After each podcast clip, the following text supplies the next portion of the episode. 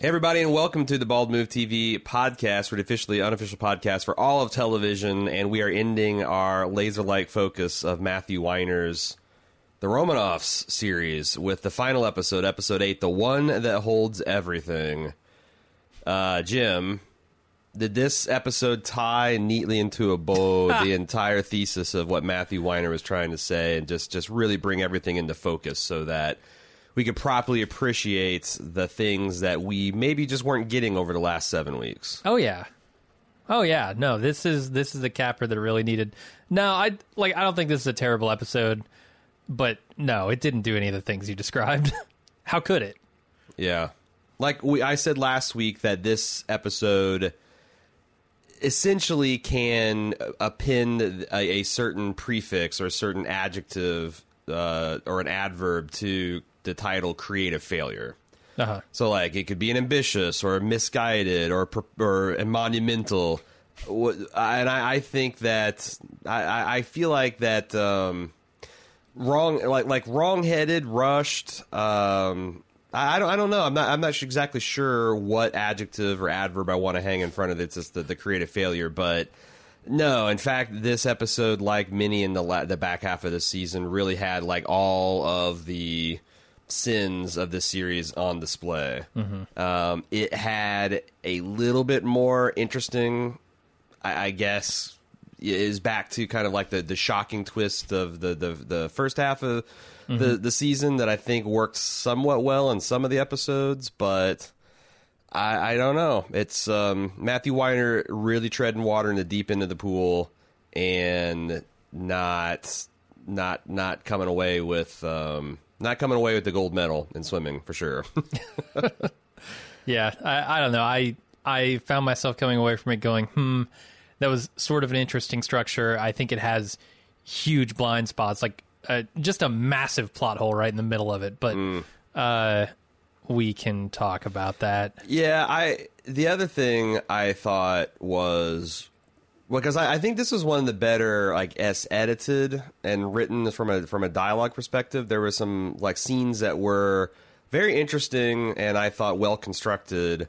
Like two or three of them in the overall story, which I I didn't think uh, worked so well. But one of the things that when I was watching it, I found almost humorous is the inception level of the storytelling. I wrote storyception in my notes. Yeah, like we just about hit limbo. Now, I, I did some reading around, and a lot of people suggested that you're supposed to understand that this is like a Russian style nesting doll. yeah. No, it That- makes a lot of sense. That that the, the, the outer wrapper, then you go the inner wrapper, the inner wrapper. Then it, it, it goes like four levels deep, and it's another one of those things where I feel like if this season er, or, had, had been just better, mm-hmm. we'd be like, oh wow, what a fucking concept to really f- finish off the series strong. But since nothing really worked, it just becomes.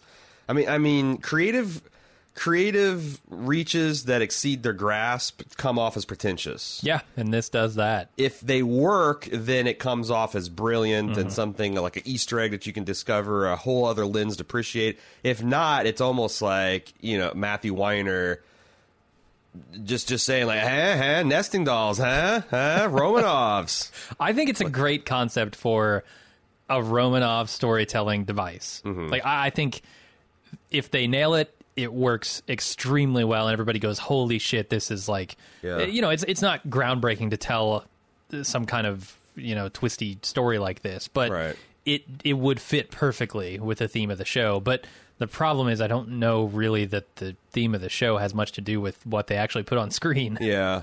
And it's just I've seen this done arguably better in like the talented Mr. Ripley, the crying game.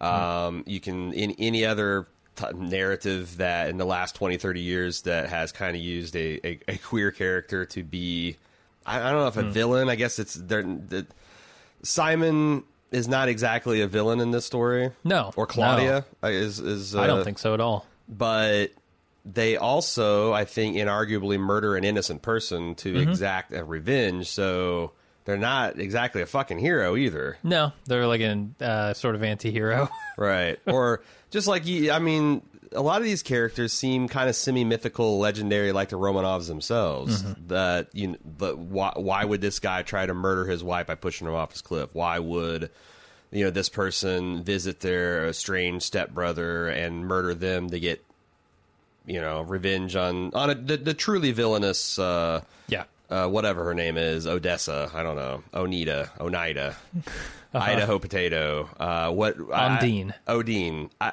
I I don't know. I so I guess we should we should. I guess we should do a little bit of a deep dive into this, right? Yeah, let's That's what we, pre- we we promised. Before we get into the episode any further, I just want to talk about what's going on here at baldmove.com this week. We are wrapping up our Season of the Cage, our super serious film festival, a deep dive into the career of Nick Cage called Season of the Cage with the titular Season of the Witch, one of uh, one one of his one of his not great movies. Well, let's put it that way. Yeah. Uh, so with- mediocre, it's not even worth watching. Yeah, yeah. But is it not worth podcasting? That's the real question. Uh, we're going to do our uh, our typical deep dive on that, and we also are ending with a little retrospective on Nick Cage and some things we learned about him along the way. Jim and I share some fun facts that we discovered in our research about him. So check that out. Uh, you go on YouTube or uh, iTunes and search for Super Serious Film Fest to find all of our coverage on that. We also took in, speaking of a movie that's worth watching, Creed 2, the follow up to Creed, which is a follow up to the storied Rocky franchise. Rockied, the story, the story to Rocky franchise, and we really enjoyed it. There's a spoiler free review for everybody, and we do a deep dive into spoilers for the club members there on baldmove.com. Uh, my co-author of Gods of Thrones, Anthony and I are doing a special series about our book Gods of Thrones, as well as Fire and Blood. This week we talked mostly about Fire and Blood, and we're doing uh, that's uh, George R. R. Martin's uh, Targaryen histor- fake history book. We're dividing up the book into thirds, and we're going to be considering that the next two or three weeks. Uh, so check that out. Uh, one other thing I want to let club members know because it's this is the point in the the rest of the year that things get pretty sleepy as far as TV land. Uh, people are not wanting to compete with the holidays, and Bald Move does not follow suit. We actually do something a little special for club members each year. Uh, we always do something special around the holidays. It involves you know alcohol and silly movies and all that kind of stuff. This year the theme is a very Giamatti Christmas, and we've got we are we are watching. Paul Giamatti Christmas films. Yes, I said plural films. We're doing extra drunken lunches this month, and we're also doing a eight part installment that we call the One Man Manger as part of our very Giamatti Christmas. So, just want to let everybody know before they they uh, turn in their podcast feed, uh, their feeds for the year to still look at baldmove.com if you're a club member to check out some great content heading your way. Really excited. Giamatti Man has been a big, big part of Bald Move this year, and we're sending out 2018 right. So uh, if you're a club member, check that out. If you're not a club member, there's a 25% off sale on annual club membership, so it's a great time to join. Uh, but uh, definitely look uh, to baldmove.com for that. Right away, this episode got under my skin because the social anxiety of watching someone just completely refuse to get any kind of social clue about this guy wanting to be left alone is uh, uh, near panic inducing. Yeah, every, everything about this opening, I was like, "Oh God, this is cringy." Because I think it was effective Mm-hmm. in that it showed a scenario that is maybe one of my worst nightmares: is sitting down next to a really talkative person on a plane or a Mm-hmm. train, or and just a stranger, and I don't want to talk, and they just won't shut up. Sounds horrible. Yeah. So yeah, I was on I was on edge there, and then halfway through this episode, I was like, "What the fuck does this train scene have anything to do Mm-hmm. with this episode?" Uh, luckily, by the end, they do bring it back around, and I feel like that was at least one like a partial saving grace for this thing. Yeah. Is that there was some intentionality with the the opening scene? It wasn't just like there to tell a story, Right. which I kind of would have bought at this point. Mm-hmm. That it was just kind of something. Oh, we wanted to have a scene on a train, so we did. Right. Yeah, and I this was um I mean 'cause I I mean I, I did go through a phase where uh I tried to get good at being conversing with strangers and I was doing a lot of travel so I would try to strike up conversations with people on planes but I you know you got to if they got headphones in or if they're if they're they're, if they book. immediately deploy a book or if they like the first two or three questions are met with one syllable responses then you know they're not taking the bait so Yeah. go fish elsewhere or crack out your own book or put in your own headphones This is torture. Aye. This is torture. You have really someone is. captive Yeah. in a long metal tube that they cannot escape. And he's stolen and their you're window going seat. to torture them the Yeah. entire time. That this is torture, people. Yeah. Don't do this. Yeah, this is against the the Geneva Code. Yeah. Uh, it, this this does tie a lot of the series together because we have the return of the six part Romanov series that we've seen Uh-huh. written, we've seen produced, we've seen acted, we've now seen uh, the actual. Well, so what was this? Because I thought this was He was doing on the adaptation of John Oh, so Slattery's Okay. book. Yeah. Okay. So we, we we we get this, and there's also a couple other characters that are kind of in the background that we've seen from others. Yeah, But- Aaron Eckhart and his wife from the first episode walk by. Right, but there's no real beyond just kind of like look at these interesting background Romanovs that happen to be inhabiting this time and space in France. There there Mm-hmm. wasn't something that really justified that, I guess. No, I, I think the most interesting concept and the one that they come daringly close, like vanishingly close to pulling off, is this Matryoshka doll uh, concept because the the description for this episode is weird was weird to me after seeing it because they talk about a man who is traveling the globe trying to escape the curse of his family. And I, I mean i think that's the thesis of this entire series so far is just that these romanovs are cursed and they're they're emotionally cursed right mm-hmm. uh, and i think that's what they were playing with and the idea of a, of a nesting doll kind of ties into that as well i think they come dangerously close to actually pulling something off here in the end but they don't Yeah. Yeah, it's interesting because I, I think that this could have there would have been a really interesting theme, like almost Tales from the Dark Side, if the if the theme of this season or the series was that uh, the Rasputin had cursed the Romanov line in, in with his dying breath, and then you could see all the different ways emotionally, financially. Um, that, that that this curse plays itself through and, and, and stalks its descendants, but they don't really do that. And there's a lot of things where nobody really learned anything. Nobody really had a comeuppance. Nobody's material lives were changed at the end of it. i don't know christina hendricks dies Well, sure, there's that, but I was thinking specifically, Yeah. you know, Diane Lane and the the high bright halo or high bright circle. It's like that that was an hour and a half of things that in the end you, dude's still teaching piano and uh you know these these rich people are still i guess side-eyeing him side eyeing him but Yeah. there's no there's no real real real change i guess No. um there's like the i don't think the characters if you told they took the dad and the mom aside it's like okay what did you learn i don't know that they've learned anything um but i like i said this episode doesn't suffer from that problem. I mean, we go through a Mm-hmm. fucking arc of this guy's this guy's from from cradle to, to well, not grave, cradle to his brother, stepbrother's grave. Um, but I, did- I, I don't, I, I don't know where to continue on from here. Uh, I want to talk about. So we're talking about the the Matryoshka nesting doll kind of concept, and at some point during this, I realized what the, what they were doing. Not, and I didn't identify it as like this nesting doll thing, but I realized, oh, it's a story within a story within a story within a story. Uh, there, there's a huge problem here. There's a massive plot hole in that Simon. O- Okay, okay, I got to go to my notes because this gets complicated. Yeah. So this is a story about a woman telling a man on a train a story about Simon, who is telling his support group a story about his ex-lover, mm-hmm. who is telling his fiance a story about Simon's childhood. Right.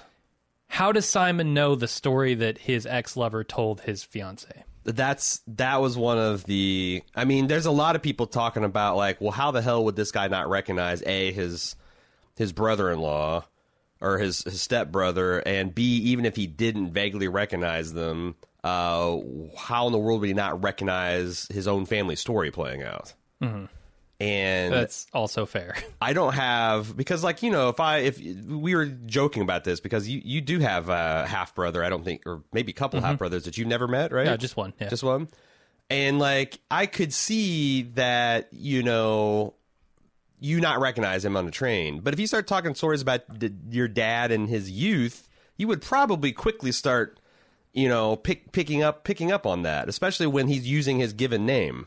You know, it's like, huh, what an interesting coincidence. Oh, interesting. He went to Viet. Oh, interesting. Oh, he, he grew up in uh, New York City in the '60s or whatever. Oh, that's like it's like it just start. You'd be like, well, no, what? what the, come on, this has got to be this guy's revelation happens way too late in, Yeah. in in the thing, but it needs to happen. That and again, I was trying to think of if I like this series better would I be aware of all of these tricks and, and short? I think you, I think you have you you'd have to be, but it's whether you'd forgive it or not. Right. right. And I, you know, I'm not, I guess, inclined to give this series any slack because, yeah, like I, like I said, I just laughed out loud when the guy started spinning this bullshit to his his fiance about why uh, Simon is the way he is. I'm like, because yeah, the fir- the first re- re- the first realization is how in the world would he know that this is happening?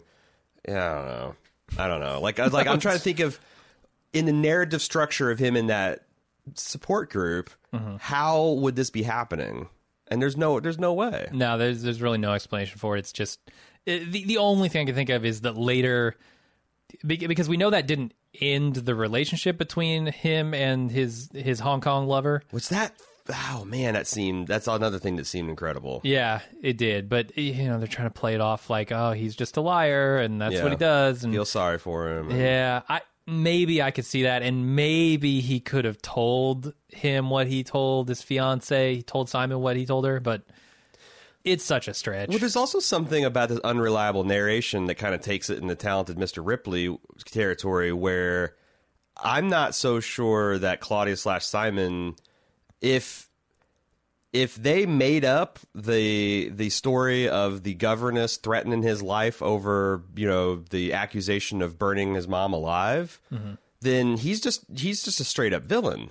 Sure. And it's entire like there is nothing that would suggest that this guy who has abu- abused drugs and alcohol and uh, has shown to well I don't know I guess I guess it's how much you, you, you stock you put in his his lover I think Christopher whether you know when he says oh he lies all the time he does all this stuff whether that is actual or that's just something he's trying to say to well, we know he's lying in that moment, so it's hard to believe him. It's hard to give him any credit. right yeah So when he says Simon's a liar, I'm like, well, I don't believe you. Yeah, but I don't. I don't. Also, don't know because if, if you just if if you just say that this kid has just not been right, or he's been a liar, he's been some kind of sociopath from the since from the time he was a small child, that it also makes sense to believe that he's just maliciously struck out on this. Uh, This person that's taken over his mom. I I don't know because like how much is he, he is lying because there, it's hard to make his dad having sex with the babysitter behind a mom's back. That's it, it's hard to make that okay, and it's hard to make that govern you know like her behavior okay. And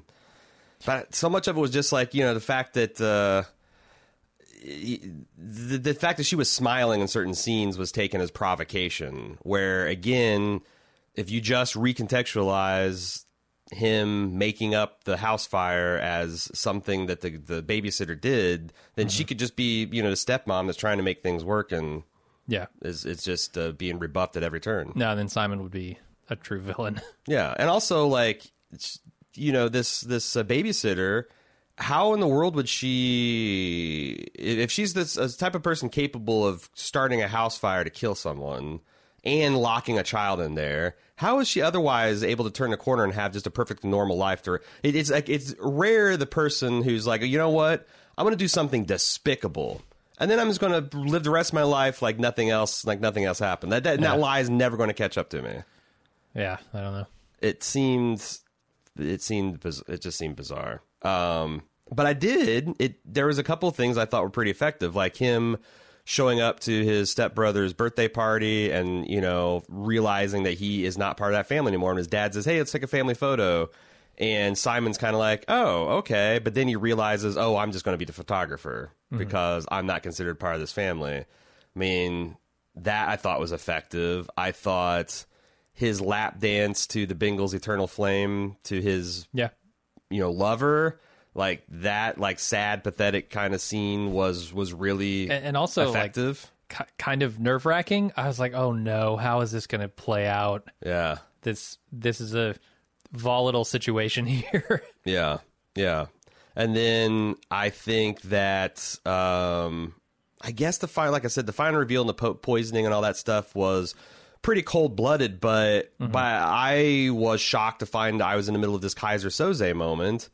So there wasn't any like sublime pleasure in seeing this guy get his comeuppance because I didn't think he needed he, he didn't deserve the No, comeuppance. he doesn't deserve to die. Sure. I but the guy was already dead and dying by the time I realized, oh, this is a revenge plot, and should I be rooting for it? They, I, I, I would have to watch it again to fully appreciate it, and, and no, and then no time am I tempted to watch any of these things another time. Right, and they also, in, in my opinion, create the the cardinal sin of telling the audience in a nice little summary that's voiced by the main character exactly what's happening here. Yeah. Like, just we know. You you don't gotta put it into the dialogue to say here's exactly what's happening and here's exactly why I'm doing it, and like we get it. Yeah, we see uh you know this person poisoned. We we understand that this is simon. Game game over. Like Yeah. you can end the episode there you can do your musical montage and get out. Yeah, and there's also there's a weird juxtaposition of um, this other trans woman that was in his, if I'm re- recalling correctly, it was in his support group. like taking him aside and like you know giving him this this rah rah speech about how you know how tough how fundamentally tough the queer community is and how they have to be. And you know describing you know describing being victimized several times f- brutally in fact but refusing to take the title uh, of victim and then the next time he shows up as a as a trans person and he's victimizing an innocent person. It's that, it kind that same kind of uncomfortable social commentary I get when I'm watching True Blood, which I've said this before, but True Blood purports to be a show about vampires, but it's also a thinly veiled gay allegory. That you're supposed to understand that you know coming out of the coffin is like coming out of the closet. They don't actually use that as, Yes. oh god No, yeah, no, and they're fangers instead of the other F word. no, I, I'm just saying it's pretty thin. But spot Wow. the problem with that allegory.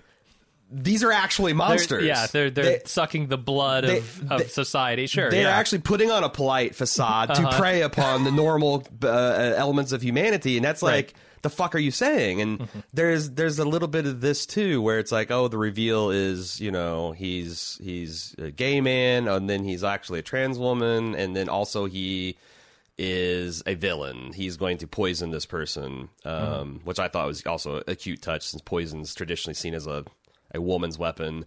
I, I just like again, man, Matthew Weiner, really, really, really, this this this kind of '80s woke stuff I've been talking about, like that that that felt edgy, but it's actually kind of at this point in, in history sort of stale storytelling.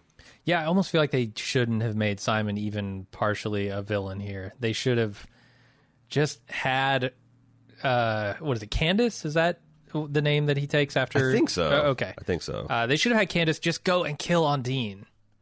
Like I, I get Yeah. it. It's not as juicy. uh, It's not as delicious of a revenge, but it's revenge nonetheless. And I think And it's- it's that, also- that is a a problem free revenge. Yeah, I mean, when she's saying, "Oh, sure, I should, I could kill your mother," but you know, she's old and used up, and where's revenge? And that's like, I mean, well, you're just a terrorist. If you're mm-hmm. saying like, well, attacking a legitimate target wouldn't have the the impact I want, so I'm going to go after this this innocent person, or I don't know if they if you could make uh the the, the other guy, I forget who the the the actual POV character of this of this whole thing is. What what's the uh, Tom Hiddleston. yeah, yeah, yeah. Uh, poor man's Tom Hiddleston. Yeah. If you could actually make him more villainous, where like he, you know, because Okay, the worst yeah. he is is just Where he kicks a puppy or something. yeah, or yeah, I mean, like the, the worst he, he is is dismissive of a person who is transgressing upon every social more as, uh, when it comes to travelers as you, Yeah. you possibly get, and he's even not not that big of a dick. Because No. I probably been five minutes in, like, uh, you know what? I'm actually going to try another seat. I mean, he does. He does try and use the smoking excuse, Right. which Right. Uh, I uh, go get a Candace drink. notice notes that yeah, you can't smoke on a train, you dick. Um, but I don't know because I was like I, I was trying to recon when I was going through my notes and organize them. I was trying to think back. It's like, is there a way? I, was really interested in trying to recontextualize this as he's just an outright villain, and because I remember thinking, being fairly surprised at how cool his dad was after his mother, like you know, seemed like he was legitimately trying, you know, with the son. and they were kind of bonding, and I'm like, well, this doesn't make sense in context of what I know about their adult life, and then. You know, that's when uh, yeah, I think you're supposed to understand that Odin shows up and starts, I guess, perverting her his his father's good intentions or subverting, I should say, his father's good intentions. But again, don't care that much about the story to to give it that that once over that might might uncover some some I guess hidden depths. One of the more shocking things to me was uh, when they're they're sitting at the the family dinner table, uh, and you got the father, whose name I don't know, and Undine and young Simon there, and they say, "Okay, it's time to engage in the family tradition." And the father pulls out a cigarette, lights up a smoke. Now that he can tie his own tie, and I thought he was going to hand this cigarette to this kid. that's I was like, Right. oh, oh no. Yeah. Uh, but it's actually way more ridiculous. Like your family tradition is to send your child to a public school for a few months. Well, I think that's one of those That's weird things up. where you have to understand that public school in Britain means something different. Like that's essentially what I- we would call boarding school.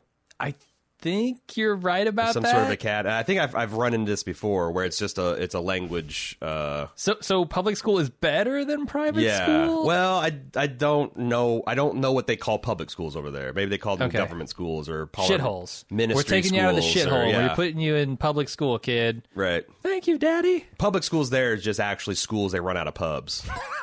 so that's why that's why they're seeing it just just just whatever drunken guys on the bar stool is who's teaching that Public day. and- school sponsored by Guinness, sponsored by Boddingtons. uh, right, yeah. But I yeah, I think I think you're supposed to understand he's going being sent to some kind of elite boarding school Yeah, yeah. academy because you know like you get there and they're all dressed like fucking Hogwarts Castle and But he's already dressed like Hogwarts. Castle. I guess, but the He's already in a professor fucking- he's got gold shit on his sleeves. That's how you know. and a beer in his hand. Um, but yeah, that's. But I, I thought the same thing. He's like, it's time for you to take your first step towards being a Right. man. Puff, puff on this, and here's and here's some whiskey and yeah. and then that could they could have gone into another language barrier because he could have offered his son a fag. And Oh, then there our you go, American yeah. brains would just exploded. You know, it's Uh-huh. like it's like we're a long line of uh, I don't know.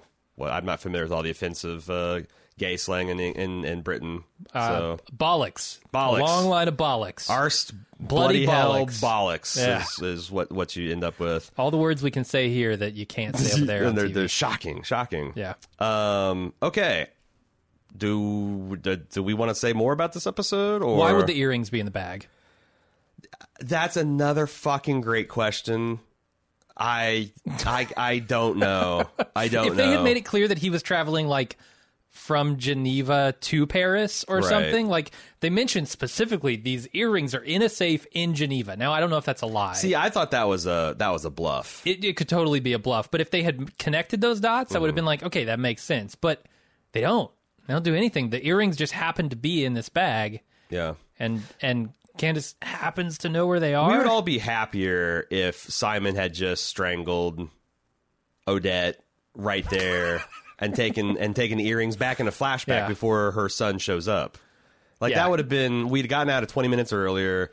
And I thought that's what was going to happen. I thought Odessa was going to be lying there on the floor. yeah, it's going to be some, dead. some physical and violence. then his dad walks in. and then and then maybe he burns the whole place down Yeah. and he walks out, and then that I could get behind. I- I'm sorry for the pronouns we're using. We're we're going to mix I- them up because at yeah, different times right. he's representing differently. Yeah, I, I, I have to apologize, but right, and give I, us some slack here. yeah, yeah, yeah. Because the other thing is we don't like- mean anything. Yeah, no, I'm, I'm. We're trying to work with the fictional reality of, of this thing, um, because yeah, in this Matryoshka doll, this nested doll thing, it's like, phew, wow, yeah, what your your pronouns and your your dead names and all that stuff is all all mixed up. Yeah, Um, okay, what else? I think that's all I have. I I wasn't super keen on taking a lot of notes in this episode. I wasn't super keen on talking about this episode. Thank goodness it's the finale. I think we're done Yeah, with. I don't think season two comes around. We cover it. no, oh no, no. Like I would have to hear Good. that season two was was the one of the one of the best shows of the year, and also that it somehow like like was ex- it, very. I would be looking for words like extremely responsive to the cri- fi- criticism of season one Uh, because that like you know like you know th- this it's just like I'm excited for True Detective season three, even though True Detective season two is a huge disappointment, and I kind of think there's some similarities here in that uh, I don't think Matthew Weiner, and it's going to seem kind of weird this the to talk about him about this way, but like I don't think he quite had the skills directorially, per, producerally, um, or and, and maybe even writing just just with him as a, as a as a single focus to pull this really sprawling thinly connected narrative off and and it might have needed a couple more like this, this this seemed like something that should have been in his notepad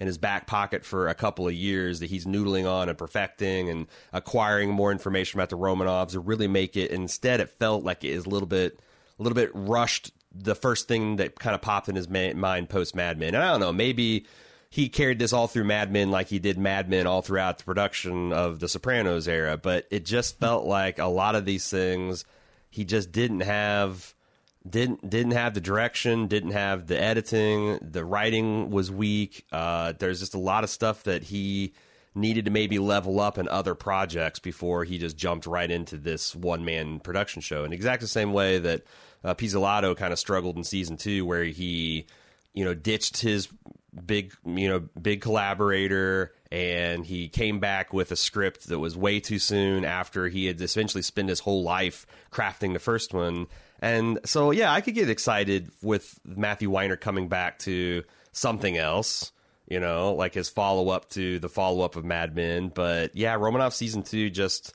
without any kind of buzz or hype i don't give a shit about Yeah. all right, let's get to feedback. Before we get to feedback, uh, we mentioned this in housekeeping, but we are running a 25% off of our of all new club memberships at the club, club.baldmove.com. And this is to celebrate our December holiday shenanigans. This year's theme is a very Giamatti Christmas. We're watching two Paul Giamatti Christmas movies, uh, Merry and Bright and Fred Claus. We're doing live watches of those. We're doing podcasts of those every Friday. We're doing uh, drunken lunches where we, you know, it's just let, let our hair down a little bit. Usually there's some gift giving involved. There's merrymaking, and then we also have an eight part series called The One Man Manger. It's it's kind of an epic poem. There's some kind of like some crude stop motion animation, but it tells the story of Paul Paul Giamatti trying to get a a Christmas project greenlit with very little time left in December, and and how this all spirals out of control as only things with Paul Giamatti can. Uh, it's exclusive to club members, all this content, uh, and right now you can get 25% off new annual memberships. Unfortunately, existing club members uh, do not get to participate in that sale because we didn't quite get the software update needed to do that. We tried. It'll definitely be done for the next time we do a club sale. But if you are a new member, it's a great time to start. It's a great time to start because there's just tons and tons of this Christmas content. We've been doing this for almost five years now. This is going to be the biggest and best one yet. Uh, so if you're tired of Rudolph and that claymation crap, uh, if if you, if if if, if uh, you're you're tired of Scrooged, if you're tired of a Miracle on 34th Street, go to baldmove.com to really get your heart warmed with a very Giamatti Christmas. Club.baldmove.com. Uh, as always, it's TV at baldmove.com. Uh, Chris and Kristen, they there's so I'm gonna I'm gonna give a little bit more weight to the the pro Romanoffs because I you know most people have been anti and Chris and Kristen are a husband and wife team. They're motivated to collaborate on a tag te- team email because they were in such disagreement with our review of the last one, End of the Line. Says my wife and I are teaming up in this email because we really disagree with almost all your coverage of the show. We felt we had to address a couple items from End of the Line before you go off the air. First of all, the scene with Stan and the dog wasn't poor direction. It was an important link between the scenes together with the hooker scene. Stan and Anka's argument was pretty brutal, but crucially left both characters moderate their positions in the aftermath.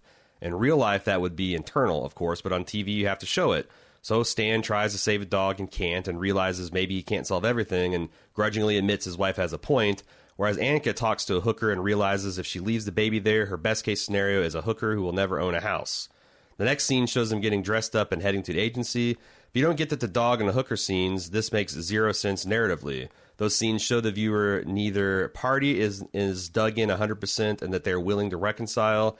Anka goes to the agency and Stan backs her up when she balks. Um, I mean, I think we talked about that last week. It's just, I think our argument is to degrees of which that absolves the show of its other kind of narrative missteps. And again, I think we both agree that last week is probably the second best of, or maybe the third at, at the least charitable third best episode of the Romanoffs. So, you know, it's it's not one that I want to spend a whole lot of time litigating because, like, I don't think I think if it was the worst episode of the Romanoffs, the Romanoffs would be a pretty fucking good show. But unfortunately, it's it's at mm-hmm. the at the tip of the top there. Uh, also, secondly, per Jim's line about the homosexuality, that's not actually about homosexual politics at all. What it does is set up the court scene where they call the new baby by the old name. The line that we don't let homosexuals adopt babies is what they say. Letting homosexuals adopt babies is what actually happens because it just did. In this whole process, there's the show, gift chocolates, baby outfits with tags, forums, and the court. And there's the reality, which is getting these poor children to good families as best they can in a screwed up system. When they announce the adoption with the wrong name in court, we know it's okay because we know they let people adopt ba- babies that they say they won't. There's zero actual sexual politics here from anyone's point of view. But Okay. and also when they announce the adoption with the wrong name in court, we know it's okay because they we know they let people adopt babies that they say they won't. I don't that's not again my perspective as a person who watched a lot of TV is this is a panic note because the adoption agency, which already has been shown to lie and manipulate the parents, just told them they'd get a healthy baby, and now they're before the judge adopting the, the quote unquote dud baby they didn't want. And it turns out that I think you're right, but I, I think that just a plain reading of a script, it's it's hard to argue that, that that's I don't know what they're supposed to be going for. I don't remember that episode well enough after Yeah. one week to uh, try and defend my point there. But yeah, I I don't know. Lastly, we need to point out that the last four episodes have been scrupulous about not taking position on any of the topics introduced. They've gone out of their way to show complex, ambiguous situations and letting the viewer decide what they think. Yes, they've showed what some of the characters ultimately decided, but the show itself never agreed or disagreed with it. Should Stan feel intense guilt about the child he left behind? Should Diane Lane have shut that door? Despite what you've said in the podcast, the show is letting the viewer decide. Um, I mean, fair enough about last week's episode, but I guess that's kind of like the critical thing that I didn't like about the High and Bright Circle episode is sometimes it's weird when things don't take sides.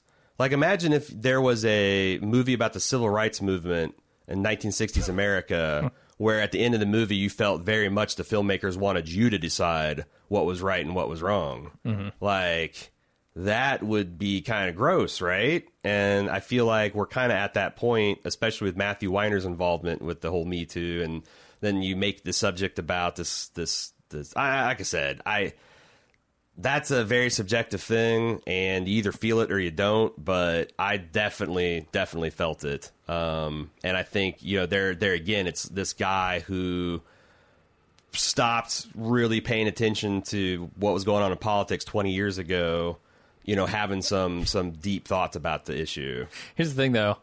Uh, you're probably right on all these counts. Let, let me say that. It sounds like you've watched the show a lot more closely than I have because I am what Matthew Weiner is to the, the modern day politics, I am to this show. Mm. I lost interest in it episode 4 mm-hmm. Episode three, I, I don't know. I lost interest in it a long time ago, and I mm-hmm. stopped caring so much. And if it mm-hmm. wasn't for the fact that we had, you know, committed to doing this entire season, Right. we wouldn't. I wouldn't have been watching it. oh yeah The No, show I- lost me a long time ago. It's it's not top tier television, despite you know the three things that you mentioned that I don't think saved this show, because here's the thing even is if like, they're all true. I th- I find it very hard to defend the aesthetics of the show. Like it's it's gorgeous to look at, but again, it's really directed and edited very poorly. Yeah, I agree. and it constantly undermined even when the show had decent dialogue and concepts just the, the, the clunky mechanics of watching this thing grind its gears and halt and falter and actors struggle with the lines uh, you know and, and i haven't seen anyone kind of defend that like oh actually if you the, he's actually using this weird 1940s silent movie editing technique that that is uh, pioneered by romanoff. Like it it's just bad. So and I'm I'm kind of with you too. Like I I think that I whatever the episode was after Christina Hendricks one is the one where I'm like, oh, this is just going to be what it is, and um, it was hard for me to get back on the, the bandwagon. Uh, moving on to current stuff about this this particular episode that we just watched. Josh H. Candace murdering a completely innocent Jack, her brother, I might add, was bad enough, but making the man spend his final moments on this earth putting up an aggressively over chatty seatmate on a train as Darth Vader levels of villainy. Can we get a bald move rule about not ignoring the social cues of people in public who just want to be left alone? I mean, I don't think this show deserves to make rules. That's going to forever Sure. go down a bald move lore. I yeah, can't I don't, I don't allow want it. the Romanoff case No. law cited in, in bald move, especially No. since there's already a societal rule. Don't do it. right. You know, I mean, this isn't like a cheat code to the universe. Is just just violating social nor- no- norms and mores. Um, also, thanks for sticking with the show despite the hiccups. As you guys have discussed, I think it's coverage of this type of niche TV that really motivates me to be a club member. Happy holidays to you both. Well, thank you because that's information that we were kind of wondering. Um, JJ says a couple of podcasts ago you were speculating that the Weiner might uh, must have had one good idea and then tried to build the rest of the season as filler. The two of you just couldn't figure out what that good idea was. I know what the good idea was. It was the intro. Once Tom Petty starts rocking, the guns start firing, the screen comes alive. Unfortunately, the screen quickly dies when the story starts. yeah. Yeah, I remember being pretty excited uh, about the uh, the credit sequence and what it was promising to tell, but yeah, never really never really took off for me. Uh, Remy, I'm definitely in the minority when I say I enjoyed all the episodes this season so far, so I can't even comprehend my own disappointment because I hated this episode so much. I found the story within a story within a story style to be annoying, not only to constantly changing narrator, but also going back in time and then coming back and again. Nobody ever told a good story with a structure like this. I love unusual storytelling most of the time, or at least the idea of it, even if the execution isn't perfect, but this one I disliked all the way through. It's funny because Cecily and I, we cover American Horror Story. It's written by uh, Ryan Murphy, and this is his fucking favorite thing to do. Like when he wants to make a left turn to Albuquerque in the plot, it's always preceded by a flashback or multiple flashbacks that's about to justify the batshit thing you're about to see. But nobody cares because it's an American Horror Story, and you're really just wanting to see your robot Kathy Bates getting her head blown off, right? Sure. this like this is Ryan Murphy phoning it in level storytelling done at this auteur art level and it's just really bizarre. Uh, she they continue. I hate that Matthew Weiner tried to trick the audience all along by hiring a different actor to play the older version of the poor man's Eddie Redmayne, despite the fact that everyone else was aged using makeup only. An actor who, by the way, looks nothing like the younger version, doesn't even have the same eye color, and, the, and Weiner then has the audacity to write the line, If you had looked at me closely, you would have recognized me. Of course, if they'd used makeup to age him, everyone would have figured out the twist at the mm. very beginning, as he still Yeah. would have been recognizable.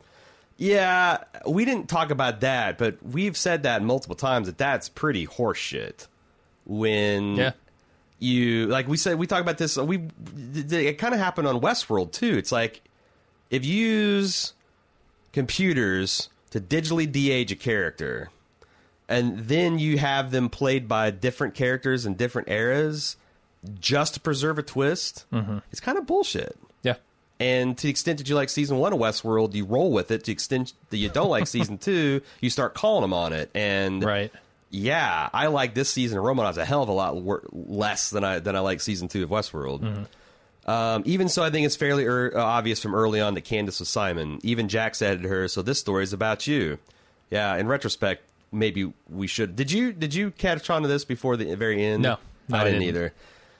Uh, also, because we knew this writer before, it was clear that the annoying old woman on the train had to be a Romanoff. And like Dimick said before, it's not at all the believable that Jack wouldn't recognize his own family story. So the big reveal at the end did absolutely nothing for me. Well, they, they lampshade this because he doesn't recognize Simon the first time he's presenting as Candace. So When he is just, you know, he's he's still recognizable. I mean, when it is the actor, it is Yeah. the actor in that scene, and Yeah, the I, I, gotta believe Simon. that if you were uh, years into hormone replacement therapy and was dressing feminine and had grown out your hair, I would still like recognize you if you came up to me on the street. Like it's Yeah. usually, I mean, I don't know. probably. I don't know. The, I I don't know a lot of trans people in real life, but I've certainly seen a few go through the public eye, and you know, it's it's it's not usually such a huge transformation that you don't they're they're visibly unrecognizable. You know, they present differently. It's like, oh, this is you know, they're I now can can see they're they're going as a woman, but you know, Yeah. someone that I don't know. I mean. the, this person's relationship with his brother though was seeing him at a birthday party maybe and then mm-hmm. seeing him 10 years after that and then seeing him 20 years after that Yeah. so i guess i kind of buy it it's just it's just horseshit I to could, play yeah. the the makeup the to play the different casting versus But they have to, otherwise, yeah. I, I think the emailer's right. They Yeah. they just immediately give up the game. but I don't know because I always thought it's smart to like shows like Game of Thrones, like the where the novels a lot of times use oh this person's in disguise and you find out like chapters later because in the you're you're not privy to what the person actually looks like. You're just reading the description. Mm-hmm. And and you know Game of Thrones the show never tries to do that because obviously it Yeah. would be seen as like bullshitting your audience. I you know and that show has dragons and shit you know, mm-hmm. like if any show could get away with with with doing that switcheroo and having the audience be like, "Holy shit, that's a totally different person," it'd be Game of Thrones, and they're smart enough not to do it. Mm-hmm. So, come on, Matthew. Or I mean, that's the other thing is just recast everybody. You know, do like a, a haunting of House Hill and just have like in as the the different phases of the story, you just everyone's got a different cast that kind of sort of looks like them, but mm-hmm. uh, but the, yeah, the way you do it, the, doing it this way just didn't work for me. And that's all the feedback um, we had. So, uh, TV at baldmove.com. Uh, I do not think that we will be back with a TV podcast uh, the through the end of the year. I don't know. Me and Cecily were talking about doing something fun about like doing a holiday television special roundup, but. Speaking of reach exceeding our grasp, sometimes we, we do that. So I don't want to promise anything, but we're certainly going to be talking about Romanoffs. If your best bet to get some feedback in at this point would be get on the forums, forums.baldmove.com, where uh, I might um, might get in there and, and read some final thoughts on this. But I just I'm just relieved that we're it, we're we're done with it because yeah, I Yeah. I thought the first two were kind of interesting and droll as a well, this is Matthew Weiner clearing his throat, and now he's going to really tell a story, but. I, I, you know, he just continued to clear his throat for seven more weeks, and it's a bummer because huge again, huge fan of Mad Men. I know you're a huge fan of uh, uh, Sopranos, and and he was a as a pretty big part of that success. So, unfortunately, the uh, the sophomore effort here just just just wasn't just didn't meet our expectations. But you know, some people enjoyed it, and if you're those people, then then then maybe it'll come back. I what what do you what do you think? Because I kind of think that. I was reading kind of like some the the the the the, the, the coverage of the professionals and stuff, and I I kind of got the impression that maybe even Amazon themselves knew this was a bit of a dog, and didn't put Oh, a lot really? of like you know because like this is the return effort of Matthew Weiner. It it was not really promoted as such. Yeah, not so much. Uh, every review I've seen of this show has been mixed at best.